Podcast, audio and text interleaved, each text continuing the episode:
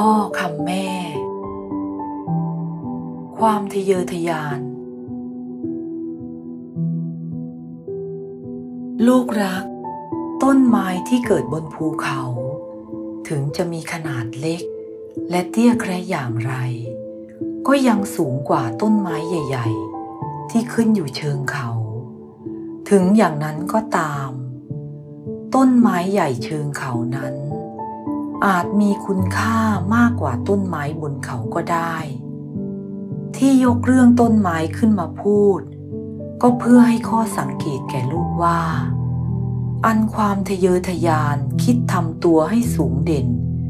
เทียมเท่าผู้ที่เขามียศศักดิ์มีความมั่งคั่งมั่นคงมาโดยชาติตระกูล หรือบรรพบุรุษนั้น เป็นเหตุให้เกิดความทุกข์ความเสียใจได้ในเมื่อไม่สมหวัง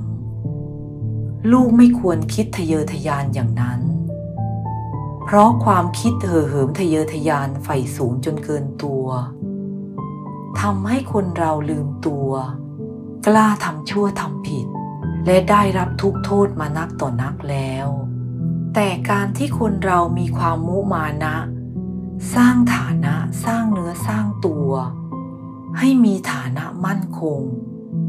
ให้มีความดีงามและมีคุณค่ามากกว่าคนอื่นคือ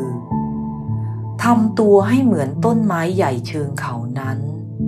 ย่อมเป็นการชอบ ไม่มีข้อเสียหาย หรือข้อหน้าตำหนิประการใดเลย ลูกควรทำตัวอย่างนี้ดีกว่า จะไปทะเยอทะยานในสิ่งที่เป็นไปได้ยาก มีต้นไม้เชิงเขาไม่กี่ต้นหรอกลูก ที่ถูกเคลื่อนย้ายไปปลูกบนยอดเขาแล้วเบ่งบานรัศมีอยู่ได้ ต้นไม้ธรรมดาธรรมดา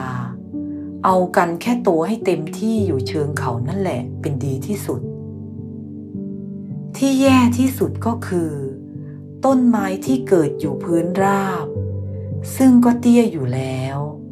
แต่ไม่ยอมเจริญเติบโตแต่กิ่งก้านสาขา ออกดอกออกผลอีก ก็มีแต่จะถูกเหยียบถูกย่ำร่ำไปแหละลูก